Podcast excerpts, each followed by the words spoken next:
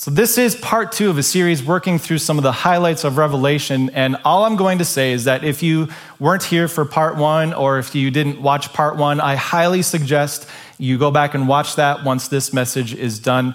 Uh, for part one, Ben did an amazing job of setting up the general category and outline of Revelation and really giving a feel for what kind of a book it is.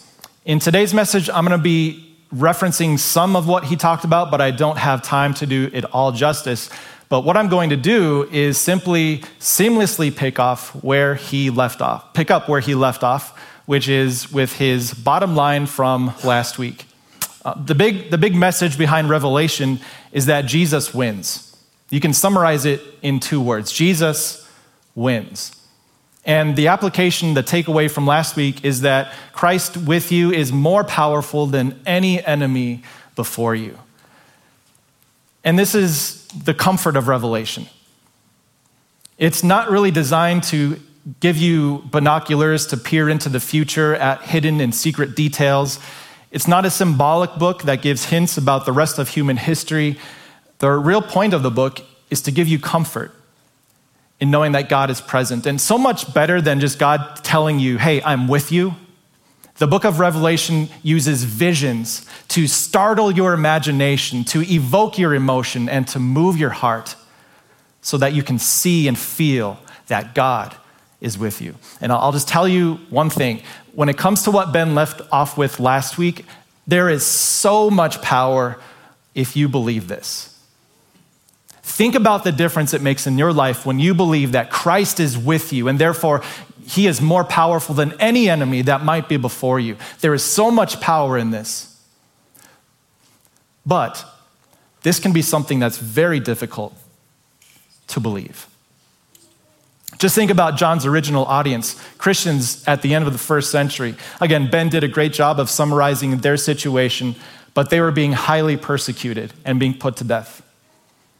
They believed that Jesus had inaugurated the kingdom of God, but all they could see was the empire of Rome. They proclaimed a gospel that declared God's love for the world, but Rome declared a proclamation that those who believed the gospel would be imprisoned or put to death. They believed Jesus lived, died, and rose again, but the world kept getting worse, not better. They were struggling they were struggling to believe this. And I think a lot of times we do too. As you look at the world around you and the many evils, you can begin to wonder to yourself, where is Christ with me? And if he really is powerful, then why does it feel like there are so many enemies around me? Or the question I'll put before you is, why does it feel like I can be surrounded by enemies when Christ is with me. And maybe you're in a season like this right now where there's just so many things working against you, or one big thing, and you've been praying and praying and wondering when Christ would show up. When will his power work on my behalf? And we have to do something with that, don't we? We have to reconcile what we see as a truth and what we see in our lives. And maybe for some of us, there's different ways we reconcile that. I know for me, one big way that I used to think of things was, you know, the, the things I hear in church, like that's the spiritual level. But then there's ordinary life, and there's kind of this gap between the two. You can kind of visit the one, but then you spend your time in the other. That explains why God is powerful, but it feels like there's so many enemies surrounding me. Why, why is that for you? What do you do when you feel like you're just being surrounded by evil? It's one thing for God to say, I'm with you. But it's another thing for him to give a vision that startles your imagination so that you can see that he is with you and he is powerful. So, what we're going to do today is get into Revelation chapter 6, where it gives a startling vision of what is commonly referred to as the six, I'm sorry, the four horsemen of the apocalypse, which I don't think is a fair title, but since that's what people are, are familiar with, we'll, we'll kind of use it for a moment here. And it's in this vision of the four horsemen of the apocalypse that God speaks into this very issue of the evil that surrounds us and what he does about it. For me, for many of us, I think that we would just be content if God would explain the evil Like, why does evil exist and why is it happening to me? We would be content just to know why, but what we're going to see is God does something much better than just explain to you why there's evil in your life. He's going to show you what He does about it. So, in order to get to Revelation 6, we really have to start with Revelation 4, where this big vision begins. And I'm just going to put a couple of phrases up here to help get you into this mindset of what's happening in Revelation 6. And what I hope happens by the end of this message, as we dig into this section in Revelation, is that you will have your own personal framework for what to do when it feels like you're surrounded by evil. Through this vision, God gives us wisdom and insight to navigate that feeling. Not just with a truth, God is with you, but with a visual representation of what is really going on. So here's what the Apostle John saw as God gave him a revelation that he wanted to share with his church. John writes, After this, after he wrote seven letters to seven churches, John says, I looked, and there before me was a door standing open in the sky, in heaven. So he's seeing something that he normally doesn't see, and this is God bringing to him a very important vision. And the voice I had heard speaking to me like a trumpet said, Come up here, and I will show you what must take place after this. John, you just wrote seven letters to seven churches addressing what they're going through right now. Thank you. That's what I wanted you to do. But now come here. I'm going to show you what has to happen in the future.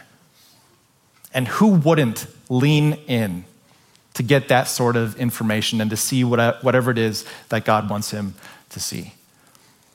And so God takes John in this vision to, to symbolically show him what must take place after this. And here's a huge side note I had to cut down a lot of stuff from the sermon just to make it fit within the 35 minutes or so that we have. But if you look at Matthew chapter 25, which I highly recommend, or Matthew 24, in Matthew 24, we basically see the same things taking place. Jesus is talking to his, his uh, closest followers, and they're asking him about the end of the world. And Jesus says to them, These things must happen, these things must take place. Not because God is forcing them to happen, but because God has already seen the future just as if it were in the past. And so to John, God says, This is what must happen. It must happen. It's going to happen this way. This is what will take place. And in chapter four, it describes this crazy vision. I can only summarize it for you, but there's this vision of an amazing king like person sitting on a throne, God Around the throne, there are four really weird creatures depicted by different animals. They have wings and they have eyes all over their wings. We can't get into all the details, but just remember there's four creatures around God. And whenever you see the number four in Revelation, that's a reference to the earth in some way. Four corners of the map, four winds, the earth. And then around those four, you have others. You've got 24 elders, you've got angels. But the important thing for this vision is you've got God in the middle, you have these four creatures. And one by one, these four creatures are going to command a different character to take the stage. But one of the most troubling things is what happened in chapter 5. Uh, John goes on, I saw in the right hand of him who sat on the throne a scroll with writing not just on one side, as is tradition, but writing on both sides, suggesting that there's a lot to share. It was sealed with seven seals. A seal is something that only one person has the right to open. If it's sealed, if it has your name on it, only you have the right to open it. I saw a mighty angel proclaiming in a loud voice, who is worthy to break the seals and open this scroll with so much information about what's going to happen? But no one in heaven, on earth, or under the earth could open the scroll or even take a peek inside. Until the main character enters the vision. A lamb that looked like it had been slain went and took the scroll from the one who sat on the throne. In this vision, Jesus was being represented as a lamb who, who had been slain, who is now worthy to take this scroll and re- reveal what is inside to, to John and, and to the church. And this, the important thing for this is if, if you're even going to consider the end of the world or things to come, Jesus is your key. Jesus is the beginning, He is the end. You start with Him on what He has done. And only in that sense will it make any sense. So the, the Lamb takes the scroll, he's going to open it up and reveal seven, seven different things. We're actually going to work through six of them because the seventh thing is kind of the introduction for the next vision that, that John receives. But here's what we're going to see these four creatures are going to call out four horsemen. And what we need to just, just kind of set your sights on and to make sense of this, what, we, what we're going to see is four principles that are true of this fallen world. One by one, these creatures call out these horsemen, and each horseman re- represents a principle that is true of how this world operates or how it is governed. Four basic principles that help us make sense of the world we live in, and it helps us make sense of why it can feel like we are so often surrounded by evil. So let's jump into Revelation chapter 6. I watched, John says, as the Lamb opened the first of the seven seals, opening the scroll. I heard one of the four living creatures say in a voice like thunder, Come. He wasn't saying this to John. The living creature was saying this to the horseman who would enter the scene. Come. I looked, and there before me was a white horse, and its rider held a bow. And he was given a crown, and he rode out as a conqueror bent on conquest. And this is the first rider of the so called apocalypse. An important thing to keep in mind in Revelation is that it's not up to us to look at world history and figure out, like, who is this white rider and what does the bow symbolize. When it comes to Revelation, the key is to understand this 66th book of the Bible, you need to read the first 65. God explains himself, Scripture interprets itself.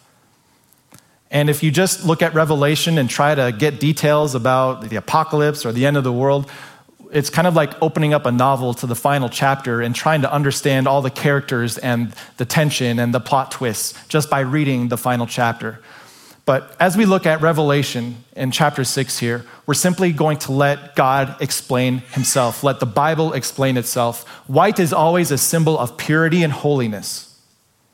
The one who rode on this white horse is pure and holy and sinless. He, he has a crown, which means he is victorious. He has conquered an enemy, and he is worthy to receive this crown. He has a bow, which means he is he is out there to conquer, to defeat. In fact, we are told he is a conqueror and he is bent on conquest. He has already been victorious, but he is not satisfied. He wants to conquer more. As we put all these details together, we see a clear picture that this first rider, the rider on the white horse, is a clear reference either to Christ himself or at the very least to the gospel, the news about Christ. Jesus told his disciples, Go into all the world and share the good news until it's been shared with every single person. I have conquered sin and death, but I'm not content with that. Now I want to go out and bring this news to the world. And so, as you picture Jesus here, I, I, think it's common for us to sentimentalize him, to think, oh, he's just, you know, a warm, fuzzy, cuddly person who accept, accepts people as they are and is, he's always gentle. And it's true, he's gentle with people and he, he doesn't break sinners just because they're unholy. He welcomes sinners. But what we have to acknowledge about Jesus is that he is not just sentimentalized, he is militaristic, he is on conquest. And when there's an enemy that stands between him and the sheep he loves, he will not be gentle. He will take his bow, he will take his arrow, and he will defeat whatever he needs to defeat. Now, you might be asking, well, what is he going to conquer? And we're not told yet.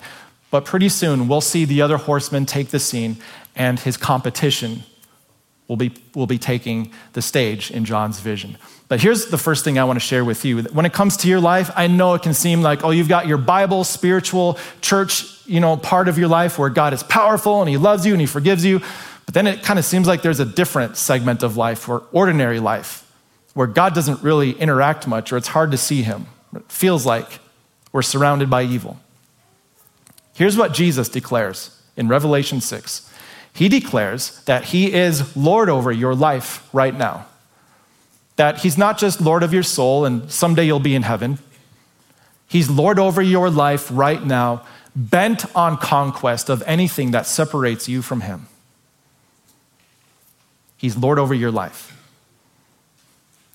And as the next riders come out and are commanded to reveal themselves to, to John and to us through Scripture, we're going to see what it means that this rider on the white horse is bent on conquest on your behalf. So we're going to look at the second rider here. You'll notice that each of the four, it starts the same way.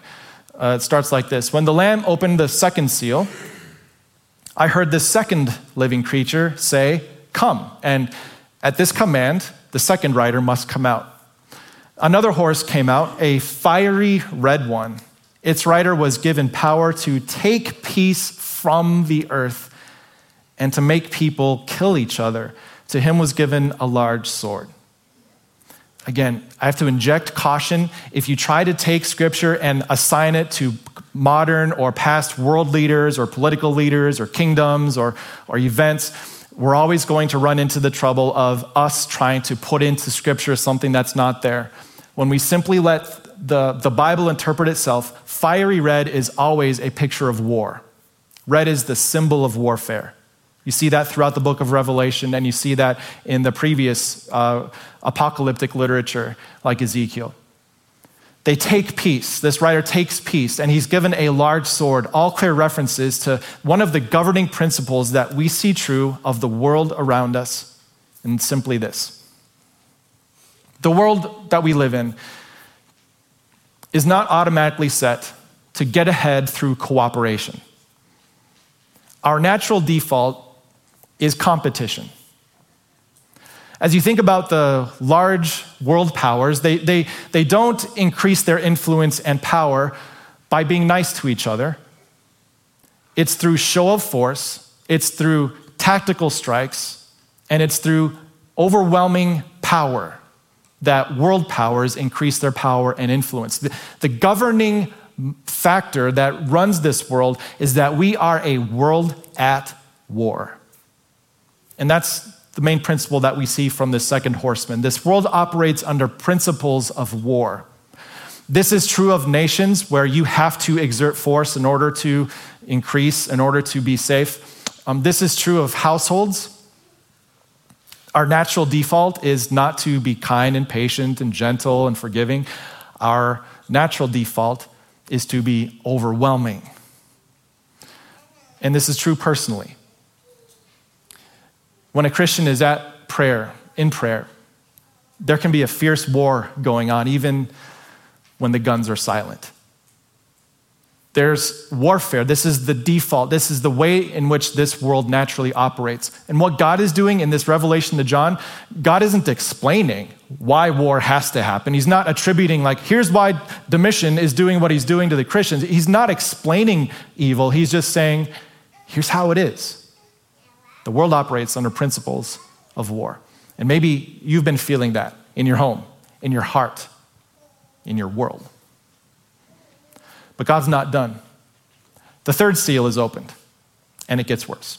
When the Lamb opened the third seal, I heard the third living creature say, Come. And I looked, and there was before me a black horse. Its rider was holding a pair of scales in his hand. In biblical apocalyptic literature, black is the color of famine, it's the color of greed sometimes. And what follows next, I'll admit, is hard to understand. So I'm just going to read it and then I'll tell you what the commentators told me. Here, here, we go. Then I heard what sounded like a voice among the four living creatures saying, Two pounds of wheat for a day's wages, and six pounds of barley for a day's wages, and do not damage the oil and the wine. What? Long story short, the price set for this amount of food would have been famine rations. A family could hardly survive if they had to use an entire day's worth of money to buy this little amount of food. Um, translation jack up the prices because food supply is really low. Inflation, extraordinary inflation, where people would hardly be able to afford the barest of necessities. But then you see the opposite. Don't damage the oil. Um, don't mix the oil with water. Don't mix the wine with water. Don't damage it. Don't pollute it. The idea there is don't mess with the finer things. Just jack up the price on the cheap things. And in today's language, in today's language, it would be like for the price of bread, start charging $50 a loaf, but make sure that you don't water down the caviar.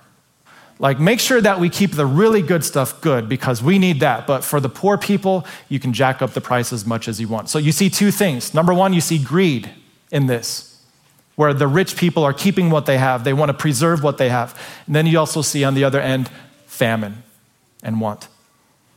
And that's the second principle that God wants to show us in this world. Sometimes it can feel like you're surrounded by evil because this is a world that operates on the principles or out of fear of famine scarcity, not having enough.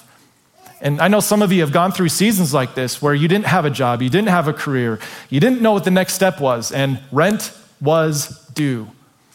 There was a fear of famine in your life. And for some of you, it's been the opposite. You've been afraid of losing your luxury, and greed has overwhelmed you. What we see as an overriding principle in this world is that it operates out of fear of famine. And sometimes that can make it feel like evil is surrounding you, and that even that evil is within you. I wish I could tell you it gets better, but the seals continue to open. When the Lamb opened the fourth seal, I heard the voice of the fourth living creature say, Come. I looked, and there before me was a pale horse. Its rider was named Death and Hades was following close behind him. They were given power over a fourth of the earth to kill by sword, famine, and plague, and by the wild beasts of the earth.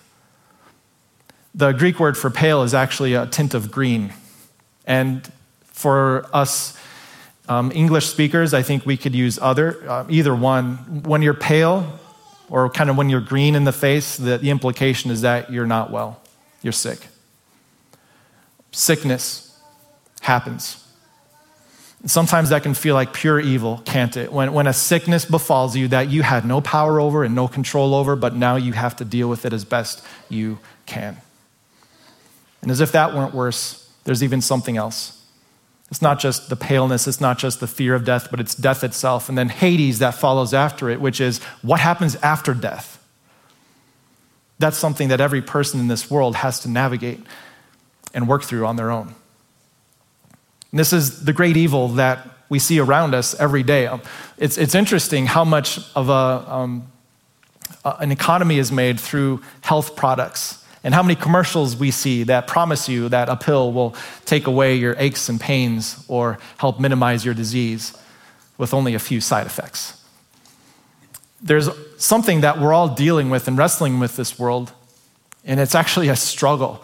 Uh, the world operates in a struggle against death itself, trying to stave it off, trying to avoid it, trying to prolong it, but we're all in this struggle, and this is the ultimate evil that, that can feel like is surrounding you.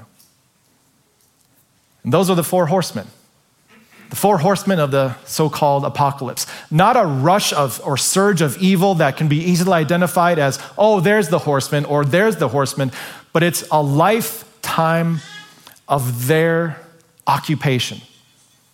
And here's the scary part after a while, we just get acclimated to their presence, don't we? We just get used to the fact that people get sick and people die. We get used to the fact that some people will be hungry. We can get apathetic towards the evils that are around us and within us. And so, in this vision, God doesn't just tell you to be aware of the evil, He shocks your imagination with four horsemen one against three. Unfair odds, isn't it? The, the, the rider on the white horse against the other three, what, what can he possibly do? Um, but before we get to that, there's two other seals that are opened up, and I just want to make sure I include these because they're kind of important. These aren't horsemen, but they're two other evils that can infiltrate this world. The first seal, I'm just going to summarize, is targeted persecution. A minority of people is being targeted for persecution, and sometimes you endure that in this broken world. The other thing we see is indiscriminate catastrophes or random catastrophes, earthquakes, natural disasters. You're not being targeted, it's just for being human, this is happening to you in this fallen, broken world. And here's one important thing I wanted to, to bring out. When it comes to the evil that can surround you, one way to deal with it, which doesn't work, one way to deal with it would be to minimize it. Maybe to tell yourself, you know what, uh, it's just, that's life. Someday I'll be in heaven. That's what God wants. He just wants to take me to heaven. But in the book of Revelation, God does not minimize the evil that surrounds you. Here's what he does evil is actually named and numbered. He gives it a name, he assigns it a number because he is shocking your imagination, moving your emotion and stirring your heart to recognize the evil that is around you. And I think Revelation 6 ends with a great question. In sight of these seals that have been broken and opened and all the things that God has shared, the question it ends with is who can withstand it? Who can withstand it? Seems like a rhetorical question, like nobody can. But then Revelation 7 gives an answer. In Revelation 7, it's almost like God presses pause on the entire thing and he says, wait, wait, wait, wait, wait, wait, wait, wait, wait. Before any of this can continue, before anything moves, before we press play on human history, there's something I need to do. And just to summarize, John says, I saw another angel coming from the east having the seal of the living God. You know how seals can um, seal scrolls so only certain people have access. God says, I have a seal that I will place on people so that they will be protected, so that no one, no one can get to them except me. And then what we see is the angel goes around and he seals those who belong to God Himself. Uh, first, it's given a symbolic number, 144,000, which, as you look at the multiples, is basically a way of saying all of God's people of all time. But you might wonder to yourself, well, wait a minute, when does God seal me? Or did He seal me? Here's what I want to show you. When you feel surrounded by evil in your life, I want you to look for the rider on the white horse. When the red horse, the pale horse, and the black horse show up in your heart or in your life, you need to look at the white horse because here's what that rider does. In John chapter 14, John already wrote this years ago before Revelation. John had recorded what the white horse was already doing for him. The night before his death, Jesus came to his disciples and he said, War is about to break out, but peace I leave with you. My peace I give you. I don't give to you as the world gives through competition and through power. I give to you through being a servant and through giving my life as a ransom for many. My peace I give you, therefore do not let your hearts be troubled and do not be afraid. The white horse rode in to surround the enemy. There was another time where people were wondering about food, scared of the black horse and what he could do to take away their food in times of, times of want. And so the white horse rode in, and John recorded this. Jesus said, I am the bread of life. Whoever comes to me will never go hungry, and whoever believes in me will never be thirsty. And no matter what that black horse threatened to do, the white horse surrounded it. And then there was another time when the pale horse arrived. Sickness had struck, and one of Jesus' closest friends had died. And when the white horse arrived on the scene, he didn't just give up and say, Well, I guess we have heaven someday. But here's what Jesus declared The white horse said, I am the resurrection and the life. The one who believes in me will live, even though they die. The white horse surrounded the enemy. And we could go on, there's many others. But as you look at what this means for you, it's so much better than God saying, Hey, cheer up, Things will work out. I'm with you. God shocks your imagination through this vision of the four horsemen to stir your emotion, to move your heart, so that you can see with your own eyes what it means that He is with you. And here's the best part. Remember how God told John, here are the things that have to happen, here's what must happen. The final thing that God showed him, to me, brings so much comfort because this is the first time in Revelation where the Apostle John saw a vision of you. Here's what he saw. He said, After all this, I looked, and there before me was a great multitude that no one could count. People from every nation, tribe, people, and language. Who can stand this? You can. You have to because John saw it. They were standing before the throne and before the Lamb. And you might wonder to yourself, how can I withstand the evil that surrounds me in my life? If John were here, he would say, You can. You have to because I saw it.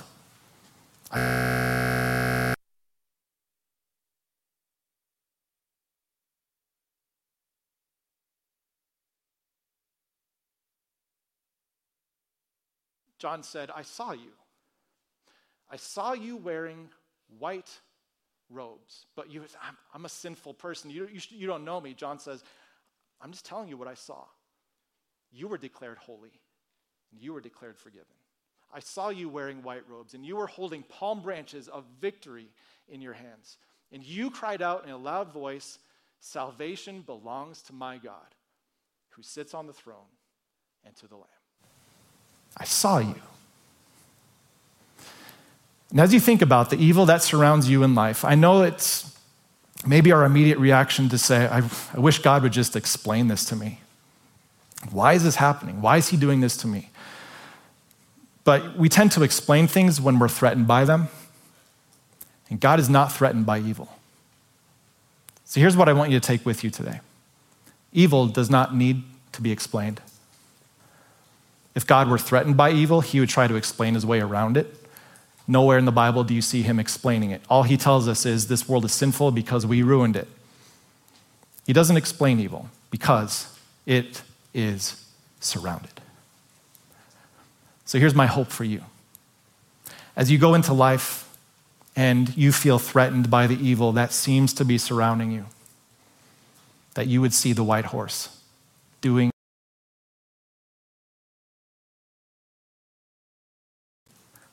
conquered, conquer, having conquered sin and death, having already won victory at the cross, but not content with that, he continually pursues the enemies that stand against you. He doesn't have to explain why evil exists because he has already surrounded it. And this summarizes this section of the book of Revelation, not just the four horsemen, but this section that really looks at the struggles we go through on earth and what God is up to when they happen.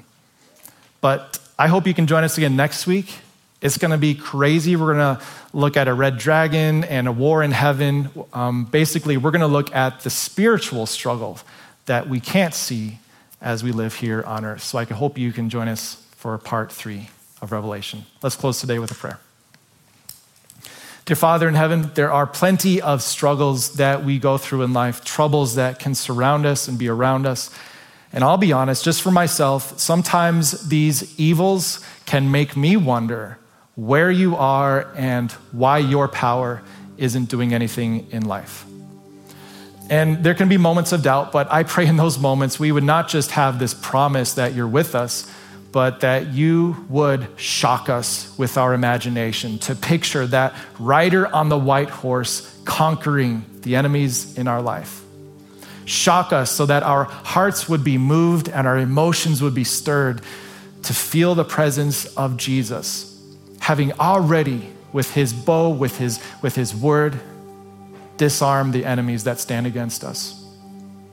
And on those days where we feel like we're conquered, draw our attention to the rider on the white horse who has conquered and is bent on defeating any enemy that stands against us.